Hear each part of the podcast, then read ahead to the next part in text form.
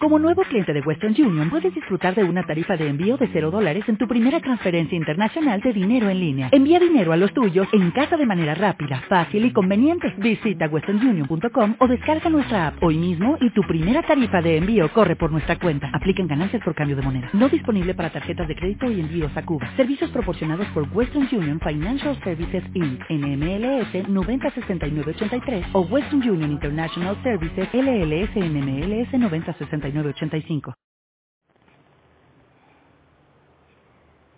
Hola, buenos días desde La Habana. Y sí, del lado de acá del micrófono les habla, como ya algunos saben y otros imaginan, Joanny Sánchez.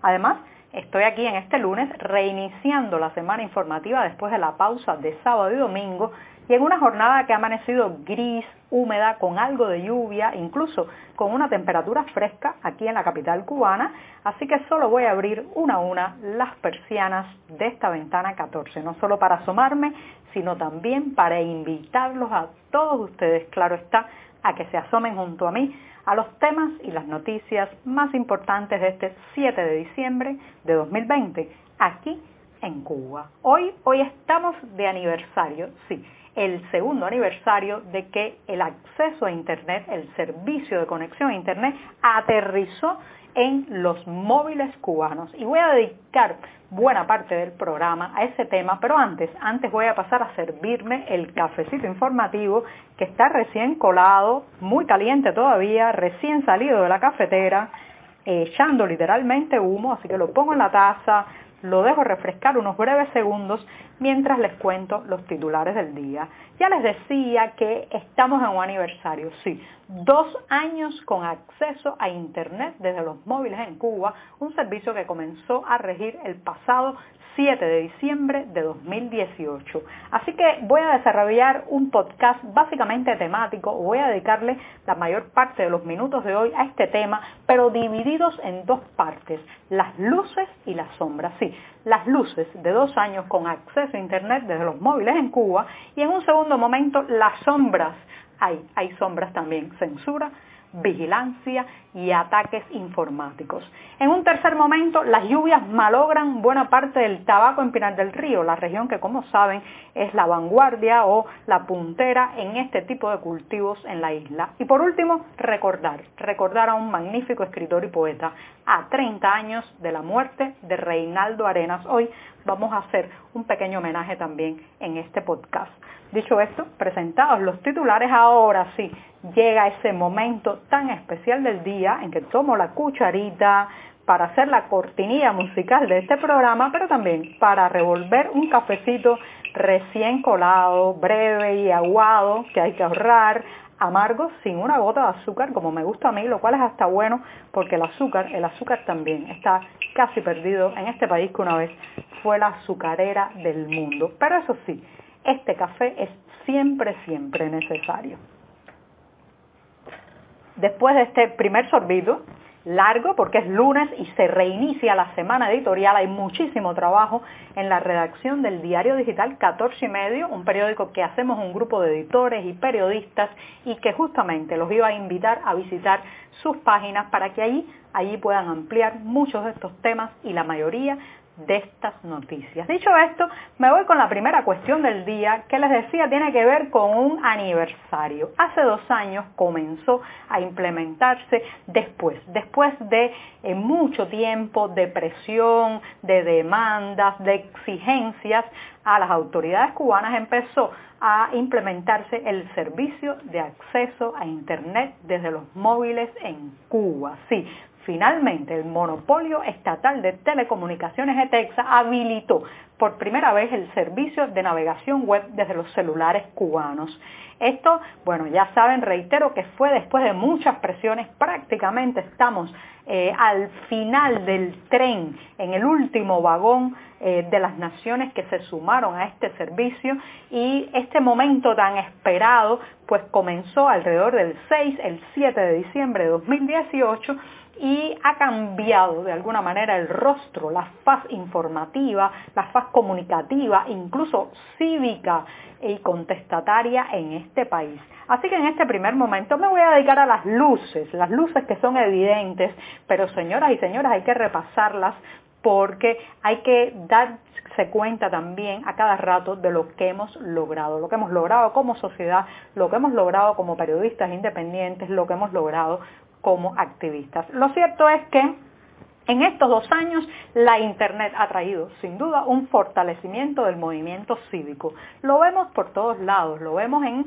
por ejemplo, eh, en los últimos días, todas las posibilidades comunicativas de difusión de información independiente que han permitido las redes sociales y las herramientas eh, informáticas y de acceso a Internet para lo que podemos llamar todo este movimiento generado alrededor de la protesta de los artistas frente al Ministerio de Cultura, también todo lo relacionado con el activismo del movimiento San Isidro ha tenido un canal especial de difusión directa y sin intermediarios gracias a las nuevas tecnologías. Eso hace dos años era prácticamente impensable y lo cierto es que es un tanto a favor de la ciudadanía, un tanto a favor del civismo, un tanto a favor de la sociedad civil cubana.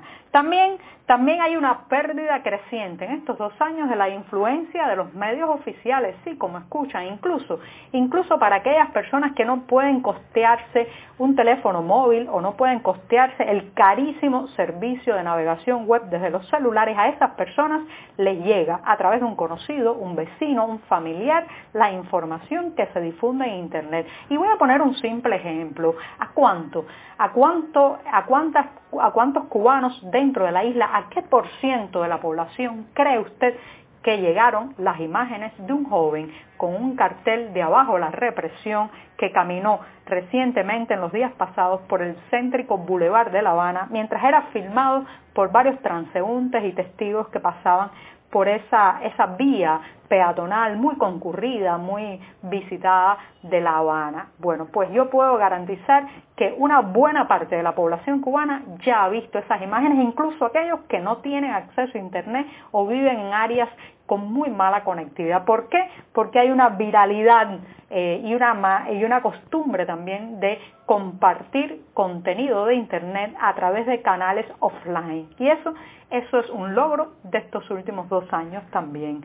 En la conversación en directo, por muchos años se necesitaba que el reportero, el activista, eh, enviara su información, sus palabras, sus opiniones a terceros fuera de Cuba para que estos publicaran. Ese canal se ha hecho directo. Ahora cualquier activista, cualquier movimiento, cualquier opositor, cualquier medio independiente es eh, su eh, editor, su eh, director editorial y su propio canal de transmisión sin intermediarios. No necesita que nadie le ponga un altavoz en la boca porque tiene la posibilidad de hacerlo directamente. Eso, eso es un logro también de estos 24 meses. El fortalecimiento de los medios independientes me consta, ya saben que dirijo un diario digital, el, periódico 14medio.com, y hemos visto en este tiempo, en estos dos años también, como toda la dinámica editorial, la capacidad de actualizar, de estar en varios lugares, de recibir colaboraciones desde varios puntos de la isla, se ha hecho mucho más amable, mucho más fácil, si la palabra fácil se puede eh, adjudicar algo de lo que ocurre en Cuba, donde como dice el dicho popular, nada es fácil o no es fácil. Bueno, pues todo eso ha contribuido a un mejoramiento de la calidad y la inmediatez de la prensa independiente. El poder de convocatoria de los activistas también ha crecido gracias, gracias a herramientas como de mensajería instantánea al estilo de Telegram, WhatsApp y Signal. Y por otro lado, ahora hasta los escépticos, sí, aquellos que hace exactamente 13 años, cuando yo abrí mi blog Generación Y, y después el fenómeno de la blogósfera independiente creció, esos mismos que decían que no, que las redes no eran el camino, que lo virtual no era la realidad, que no valía la pena hacer tweets, ni publicar en Facebook porque eso en fin de cuentas no cambiaba nada, pues incluso, incluso esos escépticos se han sumado al tren de la conectividad y ahora tienen presencia en las redes. Eso está muy bien, nunca es tarde para rectificar y sobre todo para usar herramientas que nos permitan echar abajo el muro de la censura y del control. Y aquí termino la parte de las luces, me doy otro sorbito o buchito de café y también los dejo a ustedes para que agreguen sus propias luces al fenómeno porque no hay nada, no hay nada completamente dicho sobre esto de la internet en Cuba. Así que me doy el segundo buchito o sorbito de café del día Y paso a las sombras, sí. Todo fenómeno tiene sus sombras y el acceso a Internet también las tiene. ¿Qué ha pasado en este tiempo? Bueno, el decreto ley 370 que se sacó de abajo de la manga el oficialismo cubano para intentar controlar lo que usted, yo, nosotros publicamos en las redes.